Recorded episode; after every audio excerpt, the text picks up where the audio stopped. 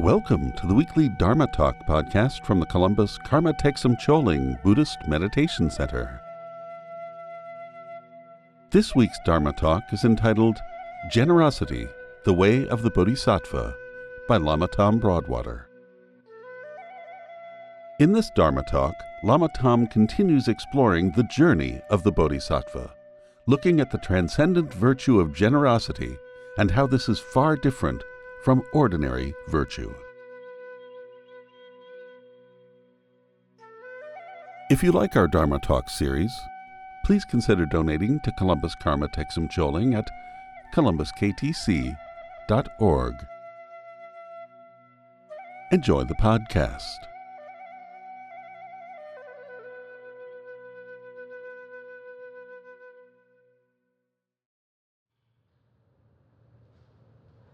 Good morning. Everyone staying warm?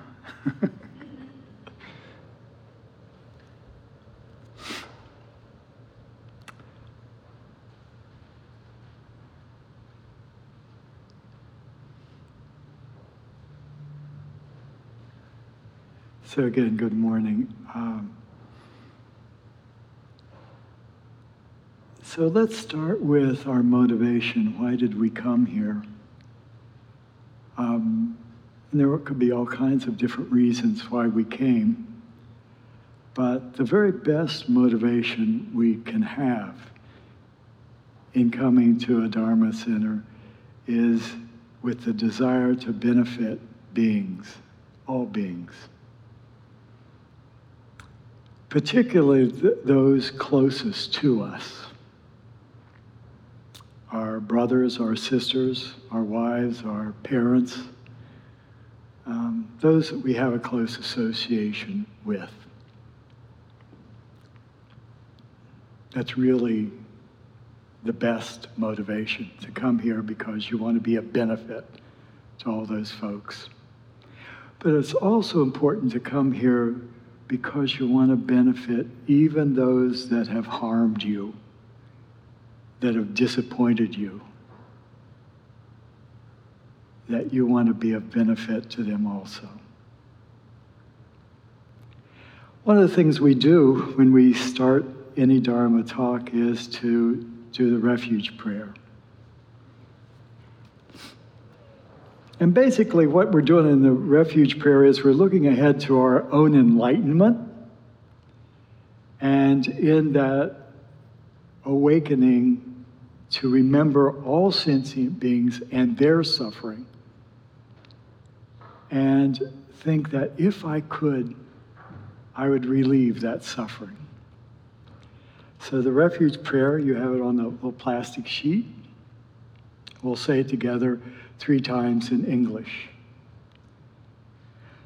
In the Buddha, the Dharma, and the assembly most excellent I take refuge until I reach enlightenment.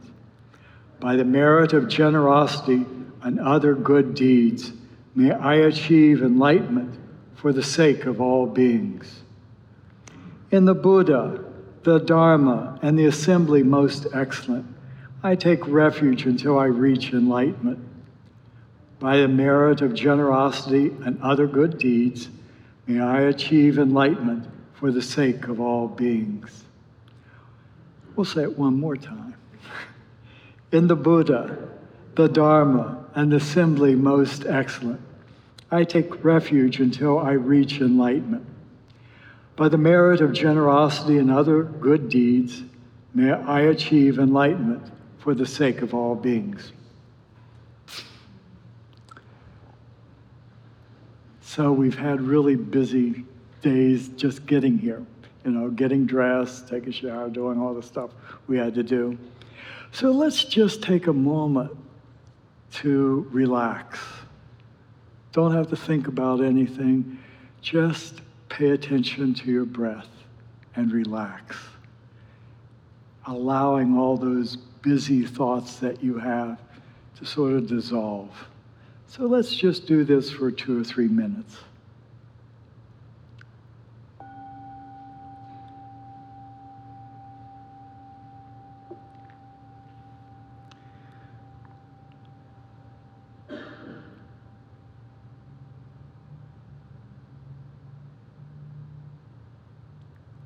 Allow your busy mind to unwind.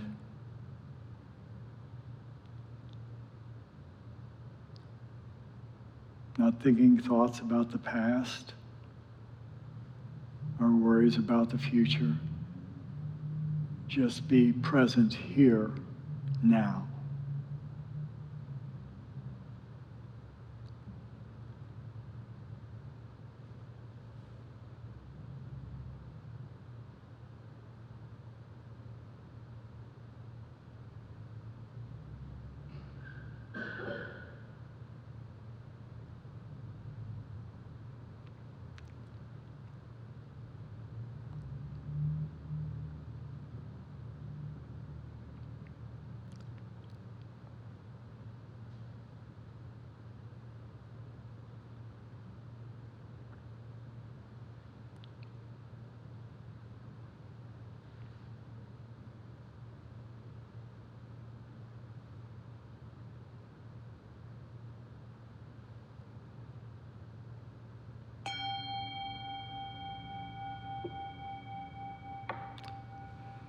So today the talk is about generosity.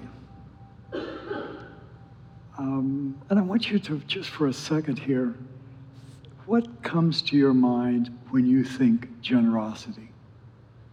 And then what I'm going to do is I'm going to ask at the end, how does that match up with what we've talked about in this talk today? So just think for a few minutes about what does generosity mean to you? What comes to your mind?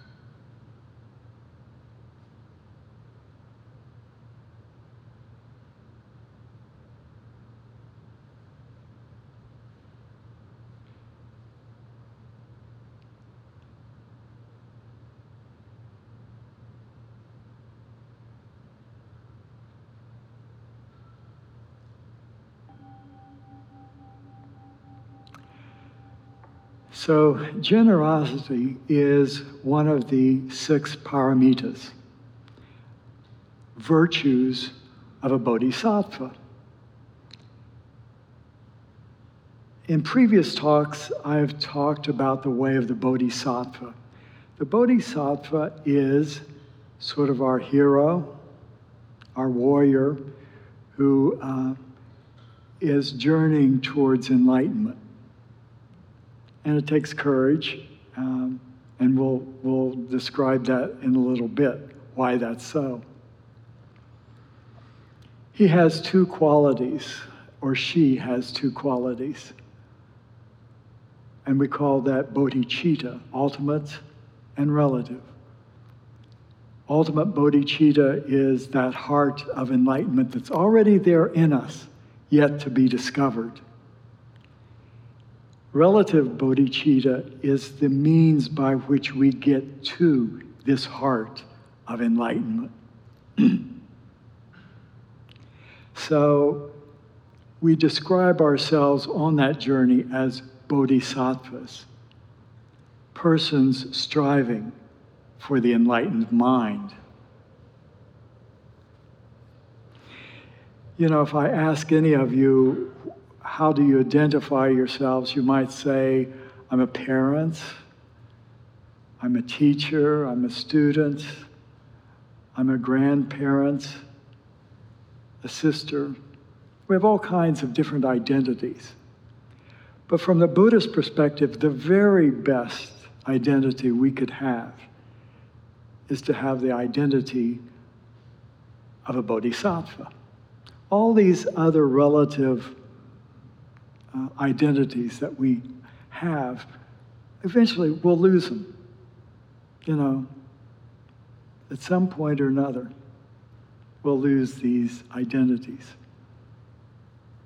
But a bodhisattva, an identity as a bodhisattva, is identity we can take clear to enlightenment through all future lives. So, how do we become enlightened? Well, according to the Buddhist path, it is by the uh, performance of virtue. Bodhisattvas are engaged in virtue. And the chief one of those, the first one of those, is generosity. I really love talking about this topic because generosity is like the mother of all virtues. It's like the gate to every other virtue we may practice on our way to enlightenment. It opens the door to every other virtue generosity. So that's why I like to talk about it. You might say, well, why is it the mother of all virtues? Well, according to the Buddhist path, there are uh, six virtues. First is generosity.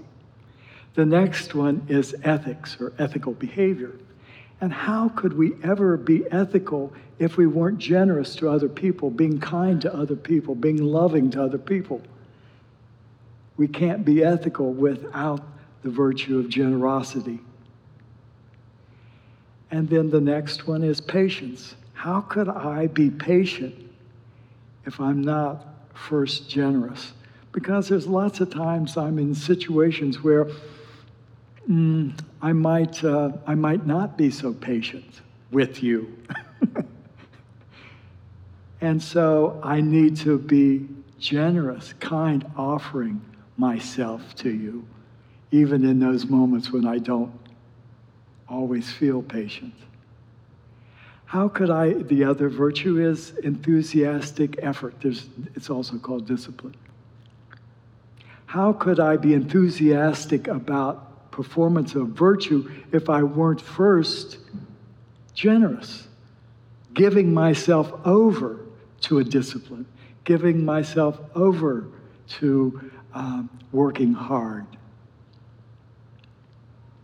So all the virtues depend upon uh, generosity. And it said that the Buddha, the first virtue he spoke about was the virtue of generosity. So the talk that I'm going to give today comes from this book. It's sort of like the catechism. Uh, and if you're Catholic, if we're former Catholics, you know what I'm talking about. This is sort of like the catechism for Buddhists. It's called the Jewel Ornament of Liberation, and it was uh, composed by Gampopa, a great uh, lineage master. Uh, the talk also is the result of my listening to six hours of tapes of uh, uh, Khenpo Ken Holmes. He's on YouTube, and he gave a beautiful uh, six hour talk on generosity. I'm not going to give you a six hour talk here.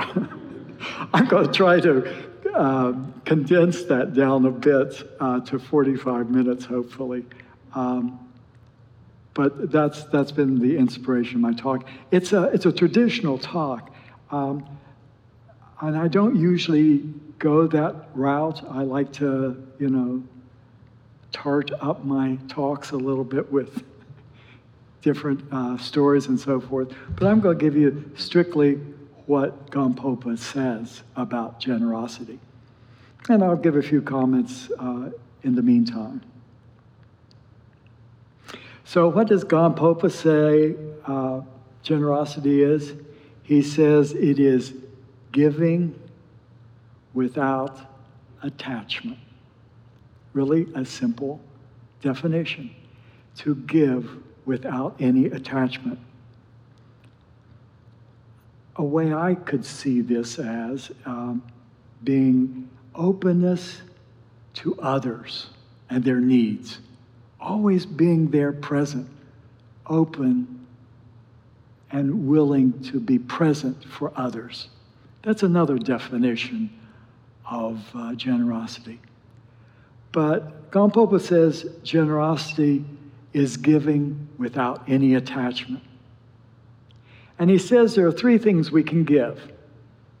The first thing is we can give our resources, our wealth.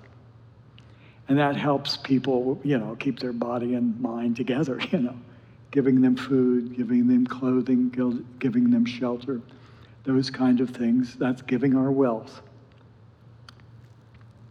The next thing we can give, this is really a interesting one. He calls it fearlessness. We can give each other fearlessness. And that, and we'll explain that in a minute. And then finally, we can give Dharma. We can, we can give the Buddhist teachings to one another. So there's three things we can give wealth, fearlessness, and Dharma.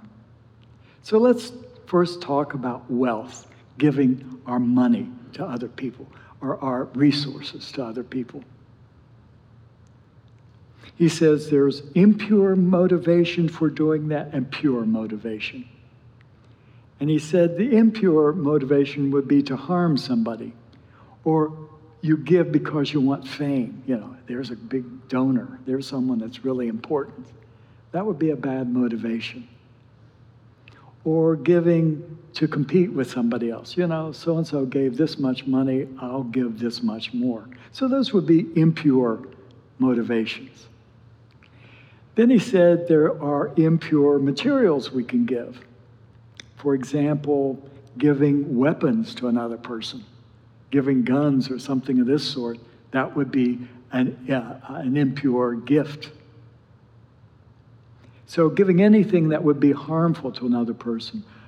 Thought that comes to my mind uh, giving uh, uh a bottle of whiskey to uh, someone who's a recovering alcoholic at Christmas. That would be a harmful gift. You would not want to do that. But anything that causes suffering, we don't want to give to somebody else. And he also says, and this is really interesting, he says, if you have a lot, to give a little is impure, it is not good. So if you have a lot of resources and you're really miserly in giving to other people, um, that's really not giving, that's not being generous.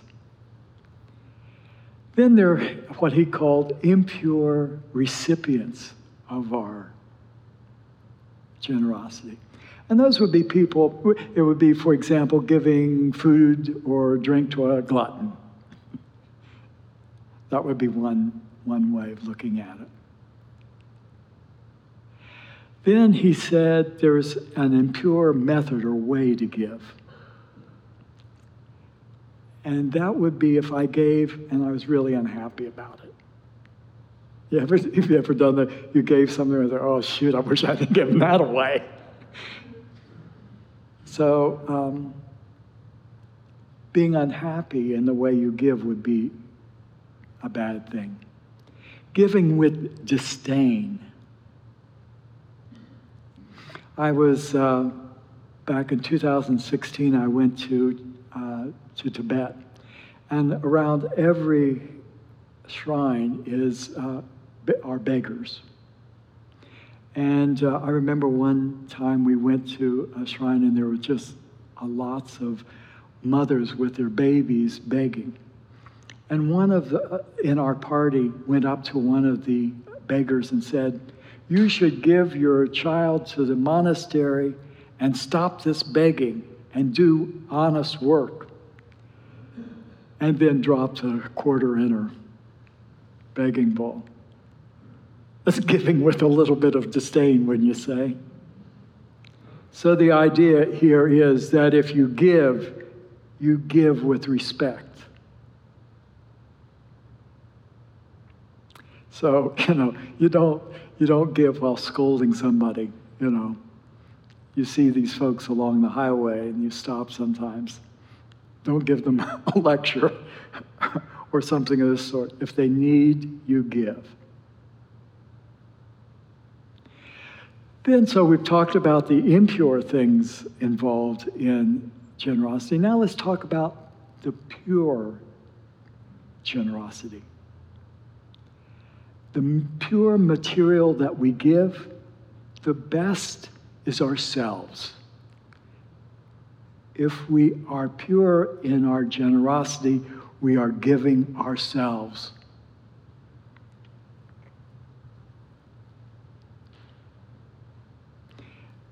Um, in some text, you'll read about actually giving body parts, right? The Buddha actually, in one of his former lives, gave his body to a hungry tigress. Well, we're not, we're not being asked to do that, you know. But the idea here is that we give of ourselves. We truly, when we're giving, we're giving over ourselves. Who should we give to? Well, first of all, give to folks that uh, are teaching the Dharma, the, um, the center. Not me personally, but to the center. That's a good recipient of your generosity. Then you can give to those people who are helpful to you.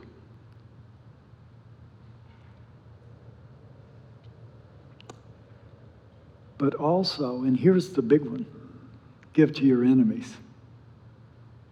Give yourself over to your enemies. That sounds crazy, doesn't it? But what's the idea behind generosity? The idea behind generosity is becoming selfless, not being so concerned about ourselves.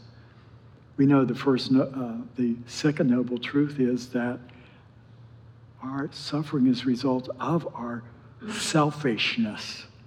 So, anytime in generosity we can give, we reduce our selfishness and create happiness.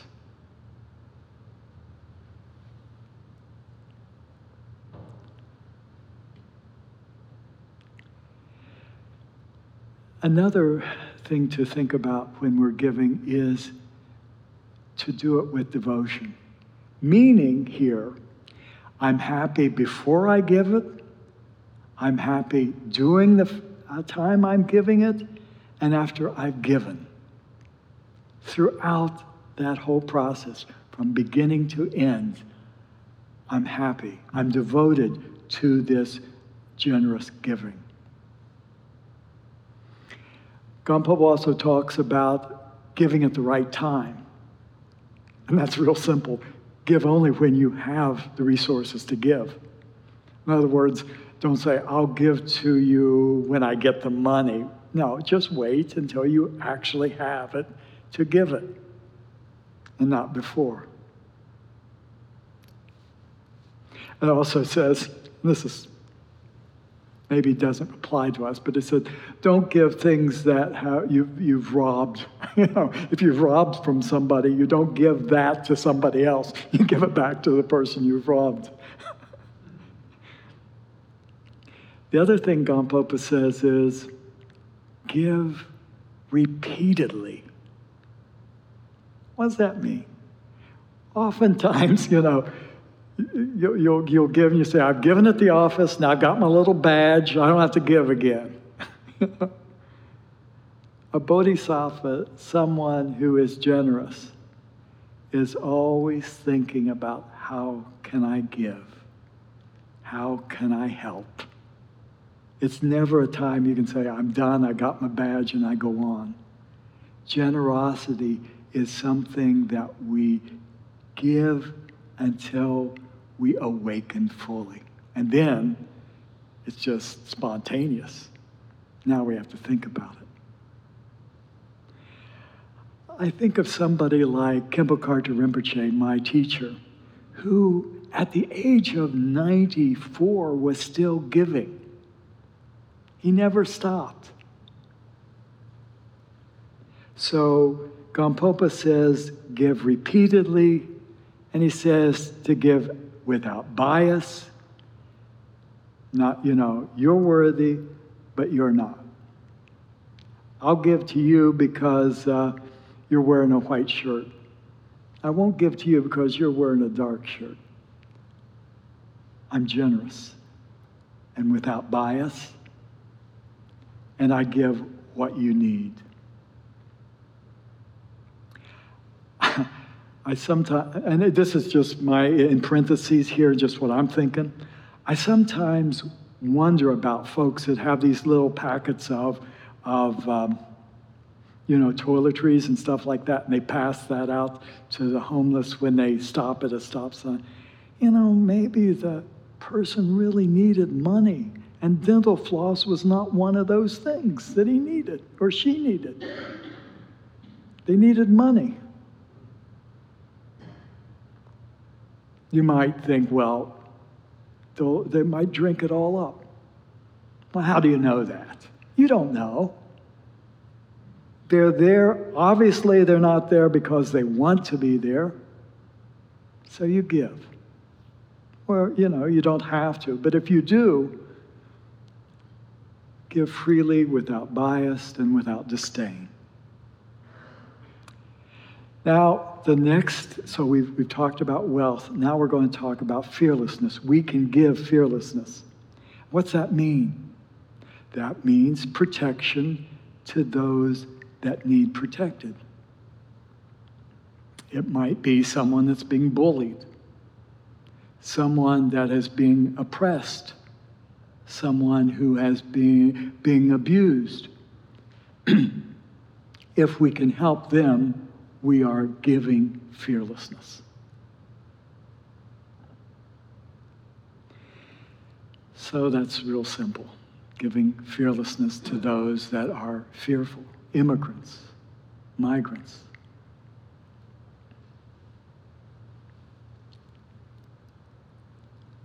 People that are oppressed.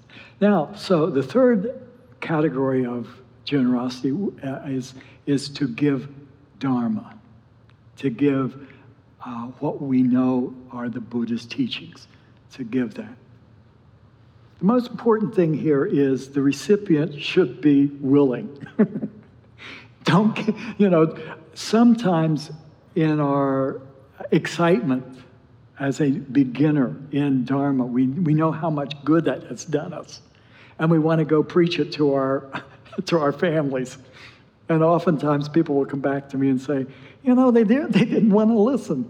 Well, you know, we're not into proselytizing the truth. You know, if people want to hear what the Buddha has to say, oh, well and good and great.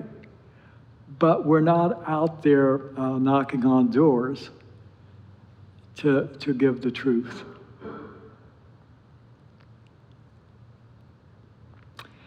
Our motivation in giving Dharma should be without consideration for wealth, honor, praise, fame. That goes for any generous act. but rather with thoughts of compassion.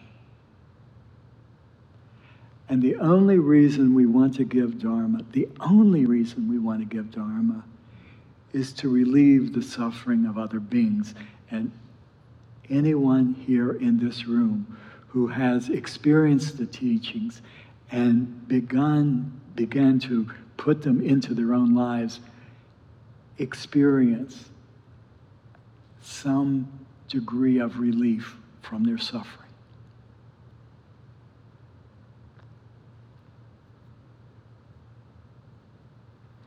The other thing is when you are asked to give something about your uh, understanding of Dharma, be very hesitant to do so.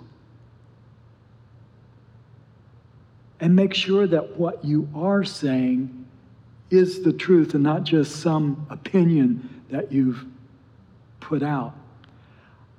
I really worry when I teach here that sometimes I may be giving more of an opinion than the truth.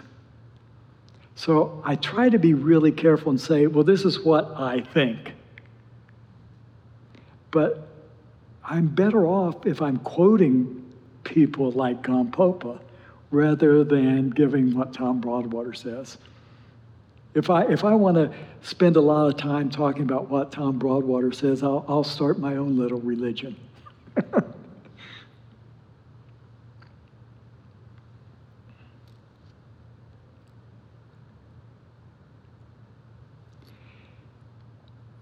if we look, you and I look, how we've given in the past, our giving, given the criteria that I've just established, has never been perfect. There's always a taint of ego, pride, or there could be disdain. It's never perfect.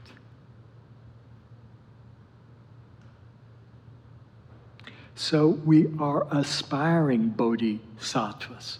We want to give perfectly. But we're aspiring to do that. We don't do that. We aspire to be totally open to other people's needs in the moment. What do they need right now? But we're aspiring to do that.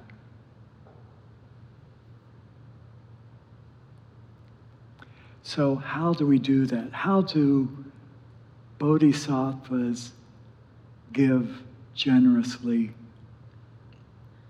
and perfectly? Well, what the scriptures say is we give without characteristics. And I'll explain that in a minute. But we practice generosity without any characteristics. As I said, when we give, we're always thinking about, mm, you know, I'm giving. I'm really a big shot giving here. I'm giving this really big gift or this important thing.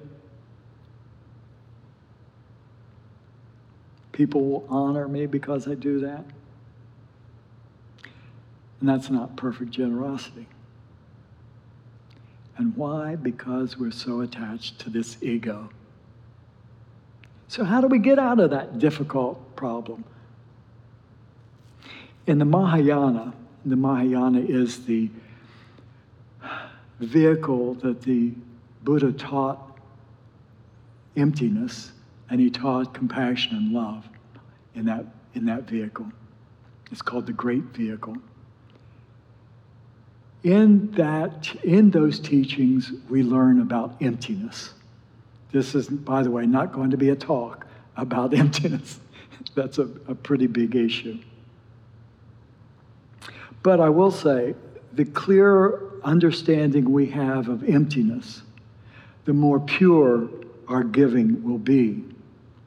So we increase generosity through our understanding and our realization of emptiness.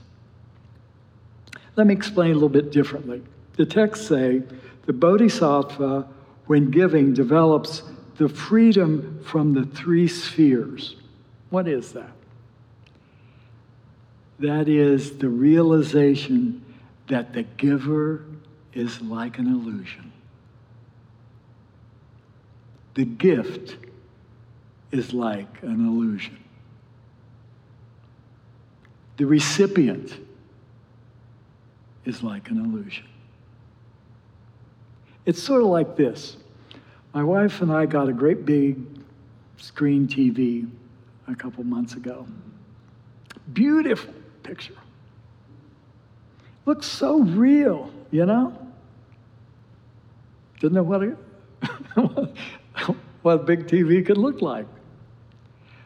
But you know, that thing that looks so real, that has this picture that looks so real, when you look at it, it's pixelated, little points of light, isn't it? A bodhisattva is like that. He pixelates life. Are you getting what I'm trying to say here? It's like it looks for real, but when we go drill down, there's a lack of existence to it. Okay. So, whereas I am solid, real, and substantial, if I really look, if I look at my mind, where's my mind? Where am I? This illusion we have about a solid, real self. So the more we can start to understand the emptiness of ourselves and others and things, the more we can do that, the lighter we can be in our giving in our treatment of ourselves and our treatment of others. So it's like that.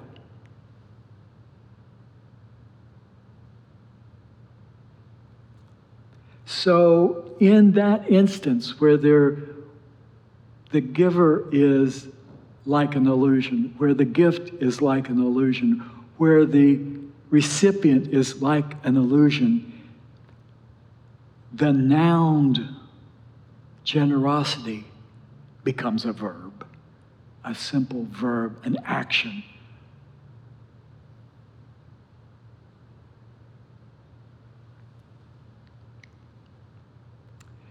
So, according to Gampopa, if in the beginning our motivation is to bring everyone to full awakening, not just temporary happiness, when I give, I'm thinking, may this help you become awake. If I can do that in the beginning, and if in the middle of my giving, I have no particular attachment to the gift.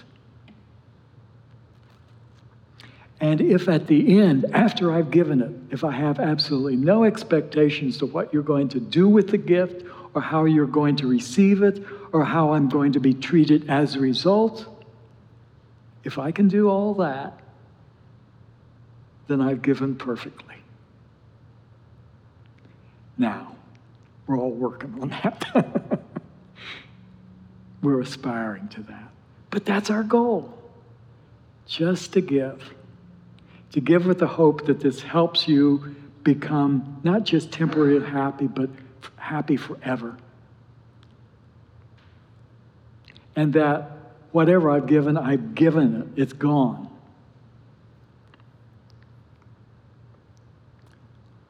And I'm not, it's not important that I receive anything back as a result. And if you can do that, you've gained full merit of your generous act.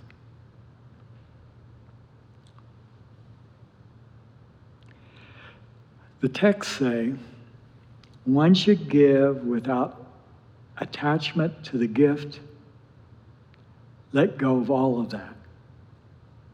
Also, one should not expect result.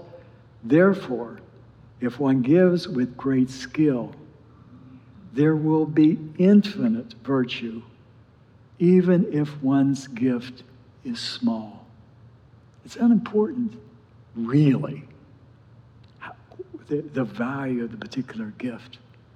It's your motivation, it's your mind. What are we doing in generosity? We're working on our mind. So that's the important thing transforming our mind from being selfish and only thinking of ourselves to being concerned about the other. And whatever act we can do, however small, if that contributes to our selflessness, it's a, it's a good gift. It's perfect. Then finally, the last thing we have to do after we've given, we have to dedicate the merit.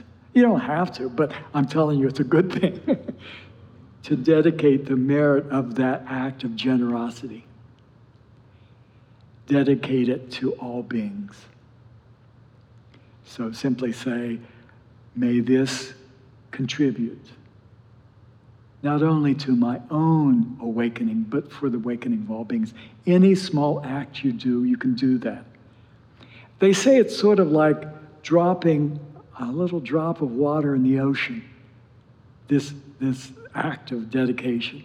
It will never exhaust, it will always be there as long as the ocean is there.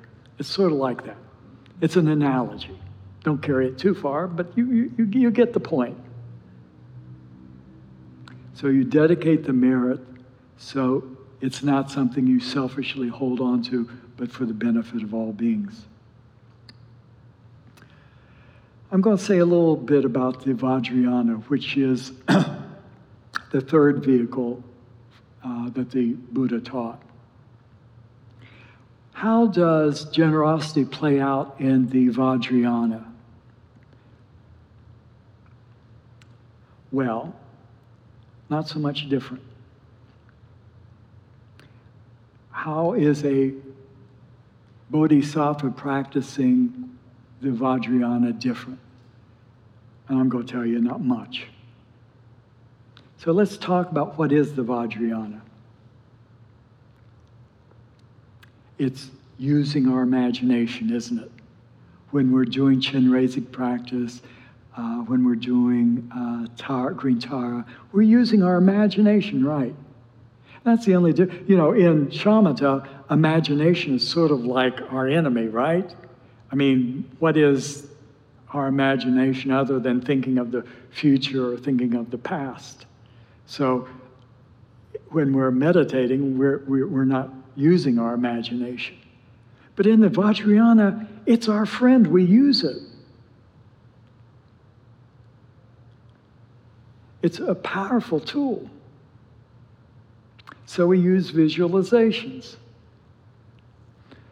I know a lot of people say they have trouble visualizing, right? You know. But you visualize every day, every time you think about the future, which isn't here. You're visualizing. When you're thinking about the past, which is no longer here, you're visualizing. So maybe it's not so difficult to visualize. When we do pujas, and for the Catholics in the group, it's sort of like our Mass, sort of. um, when we do Green Tara, when we do Chenrezig, when we do uh, Medicine Buddha, what do we do? We imagine offerings, right? We make offerings to the mandala. And so that's how we use generosity within the practices of the Vajrayana. Then there's Chöd. Has anyone heard of Chöd practice?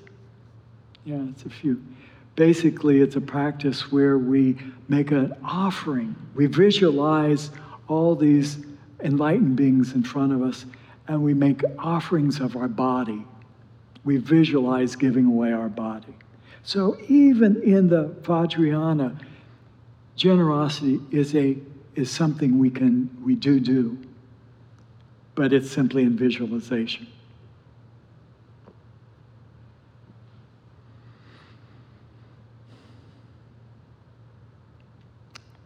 So that's my talk on generosity. And I want to sort of ask you does that differ than what you thought was generosity?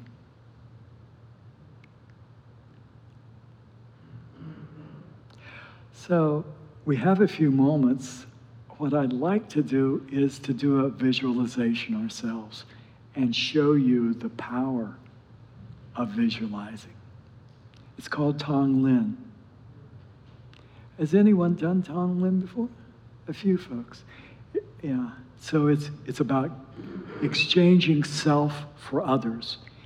It's imagining other folks and their suffering, taking it in, allowing it to dissipate in our generous hearts, and out of that generous heart, giving whatever that person needs. We take it in in the form of dark smoke, let it dissipate, and we exhale bright light, imagining in that bright light whatever they need, they are given. So this is this is an, a visualization of generosity. And we, we use our breath, imaginatively use our breath. So we breathe in whatever the suffering is, and we breathe out our love and compassion. The text, John D'Canto the Great says, begin with ourselves because we suffer. And we need to work with that too in Tonglen. So, assume a nice, comfortable posture. If you want to close your eyes, you can, it doesn't matter. Nice straight back, relaxed.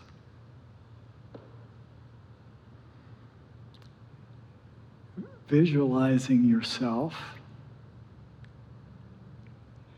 Think of all the obstacles you encounter when you try to be generous. Maybe that's your miserliness. Maybe that's your fear. Maybe it's your thought, I don't know what to give.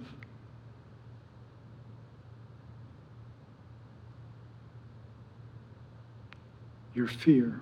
It might be your fear. Breathe that in as if it were black smoke. Allow it come into your body and let it just dissipate. Dissipate because at heart, you are a generous, loving person. And within that generous, loving person, that fear, that miserliness simply dissipates. And on the out breath, give to yourself all that you need to be generous, to have a loving, kind heart. Breathe in the fault, breathe out generosity. Whatever you need to be generous. Let's do this just for a moment.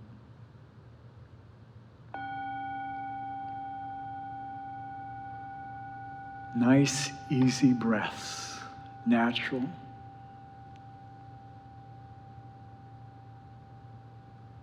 Recognize your lack of generosity.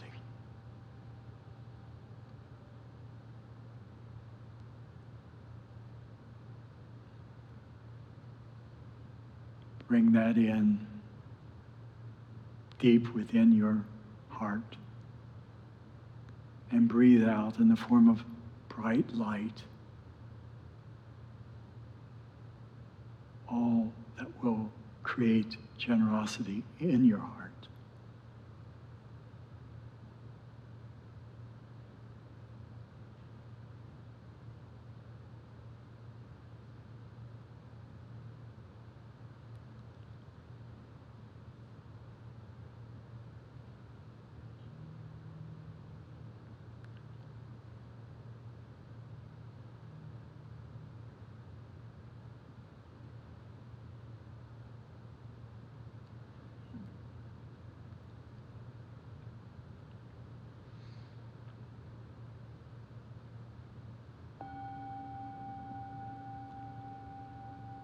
Now let's make the object of our Tonglen, our giving and receiving, others.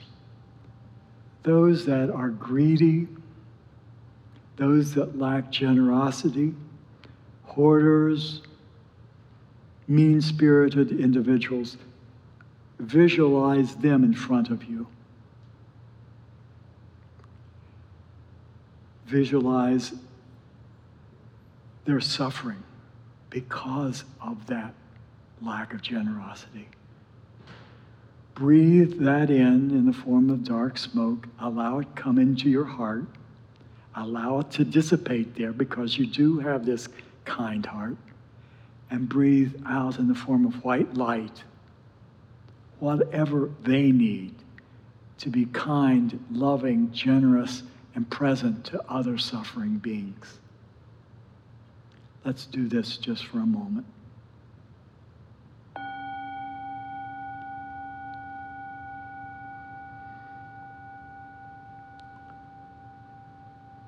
Don't be afraid. Breathe it in.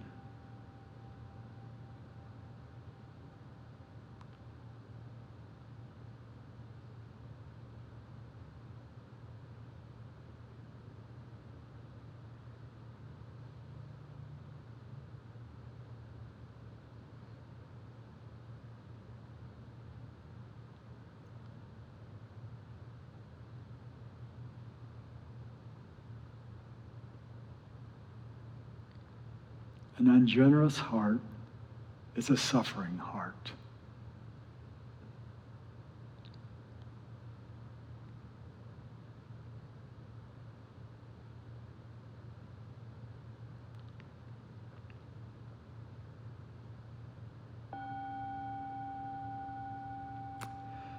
Finally, let's recognize every person in this world suffers. No one is escaping suffering. And we can think right now, particularly of particular folks that are suffering, victims of war in Ukraine, victims of human suffering, high school kids being bullied, a poor and hungry world. It's all out there. There is no one not suffering. I visualize that. That's a pretty big group of people. And so in this, when we take it in, we say, if I could, I would help. I know right now I'm not able, but I see the suffering, and if I could, I would, and offer whatever you have in the form of white light to all those beings, and everyone suffers. We offer the goodness that's in our heart in the form of bright light. So let's just do this for a moment.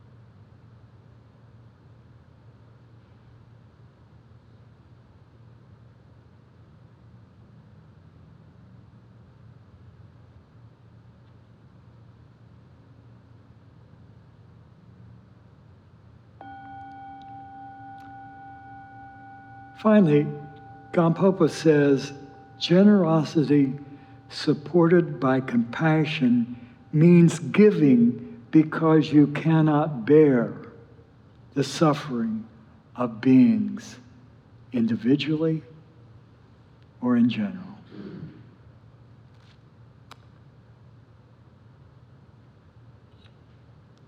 We have five minutes if anyone has a question or curiosity or a thought, be glad to have that.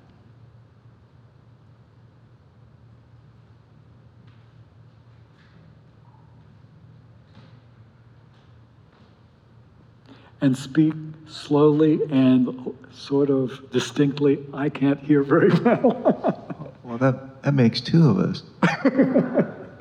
uh, thanks, Lama Tom I may say, that was an excellent talk. Uh, I, I, hope I have not asked this question before, but whenever the paramitas come up, I, my ears kind of perk up because it was one of the first uh, things I encountered in Buddhism that really hooked me. And the thing about them, at least back in my early exposure, I'm hoping this was correct, was sort of the idea that they um, are, are like spontaneously arising, or, or there can maybe in the bodhisattva, maybe we would say that there's an aspect of you know spontaneous arising, you know, as opposed to the a Christian perspective where it's only by you know sort of you know ah. kind of you know taming our fundamentally evil natures that we come to an ability, you know, to act generously and patiently and so forth. Um, so I think my basic question is whether or not that uh, the emptiness that you talked about uh, is is sort of somehow connected to that idea of spontaneous arising and you know that maybe like the fruit of meditation is to sort of have a spontaneous yeah. impulse to generosity and so forth? Wow, that's a big question, and uh, I'll try to answer it um, taking it apart. First of all, we all have to admit that for most of us, it's a practice. So there is a, um, a certain lack of spontaneity because we have to practice. It's something we have to be conscious of and mindful of because we tend to be selfish. So, breaking those walls down requires effort and practice. And yes, emptiness does have something to do with it. Because if we have a really perfect understanding of reality as it truly is, the pixelization of life, if we really had an understanding of that, there would be no weight to our selfishness. We would be light. We just give. It would be, it would be spontaneous.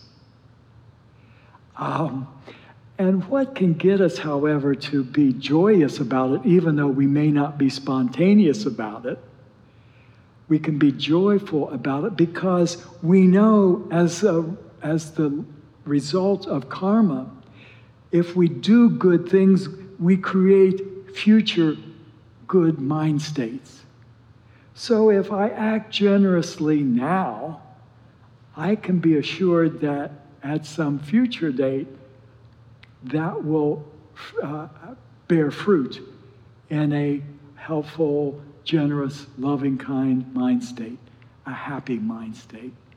So I don't think we're spontaneous now, but we can be joyous uh, because it, it is going to benefit us in the future. And more importantly, uh, uh, in all of this is even beyond our happiness currently. We can think that by being generous, it will bring us perfect happiness outside of samsara one of these days. Does that answer the question? Yeah. So all that's tied up together. And but right now, obviously, we are performing these virtues imperfectly. Uh, and the bodhisattva ideal is what we aspire. We're aspiring. yeah. Yes. Good morning. Good morning. Are you are you able to hear me all right? yes. Okay. So I was hoping you could speak more on fearlessness. Yeah. I I get the sense that there is a lot of fear amongst a lot of people, a lot of anxieties. And I wonder if you think it's appropriate to use fearlessness as sort of our gift, as generosity to help quell those fears. What do you think? Hmm. I think it can be, but personally, I fear that by give, I fear, oh, the irony. personally, I, I fear that by by giving fearlessness, maybe some people won't feel heard, and I wonder how to balance that. Keep going. I have to derive my own answer. Um, yeah. I think there's a way of doing both, perhaps. You okay. listen and have their fears be heard and do what you can to comfort them and quell them. Yeah. yeah. Obviously, there is something real about their fear. They experience it as quite real. Not to listen to that, not to be present to that, is dismissing them and probably would cause them to be even more fearful, wouldn't it? You know, if I come off fearlessly to someone who's fearful, they're liable to say, gee whiz, why shouldn't I be like that? and wind up being even more fearful. So, yeah, I think you're right. Yeah. I love the idea of being fearless, but it has to be done carefully, doesn't it? Absolutely. Yeah. Thank you for that. Thank you. So, we have come to the end of the hour. And what we do, as I said in my little talk, we have to dedicate the merit. You came here on a cold day. You could have been doing anything else besides being here, but you were. Don't pat yourself on the back too much, but you know. But rather than doing that, we're going to offer the good deed you did here today by coming here we're going to offer that for the well being of all beings. So, the dedication of merits on the backside. If we'll say it all, and as my first grade teacher said, use your outside voices, and we'll say the dedication together. By this merit, may all attain omniscience. May it defeat the enemy, wrongdoing. From the stormy waves of birth, old age, sickness, and death, from the ocean of samsara, may I free all beings. The courageous Manjushri, who knows everything as it is, Samantabhadra, who also knows in the same way, and all the bodhisattvas, that I may follow in their path. I completely dedicate all this virtue. Thank you. You all have a great week.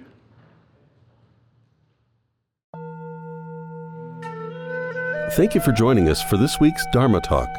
We hope you enjoyed the podcast. If you did, please subscribe, rate, and review it on iTunes. To learn more about the Columbus Karma Thegsum Choling or to donate to support our Dharma Talk series, please visit our website at columbusktc.org. The opening and closing music for the podcast is Tibetan Flute Song by Tamding Arts at tamdingarts.com. Please join us again next week for another Dharma Talk.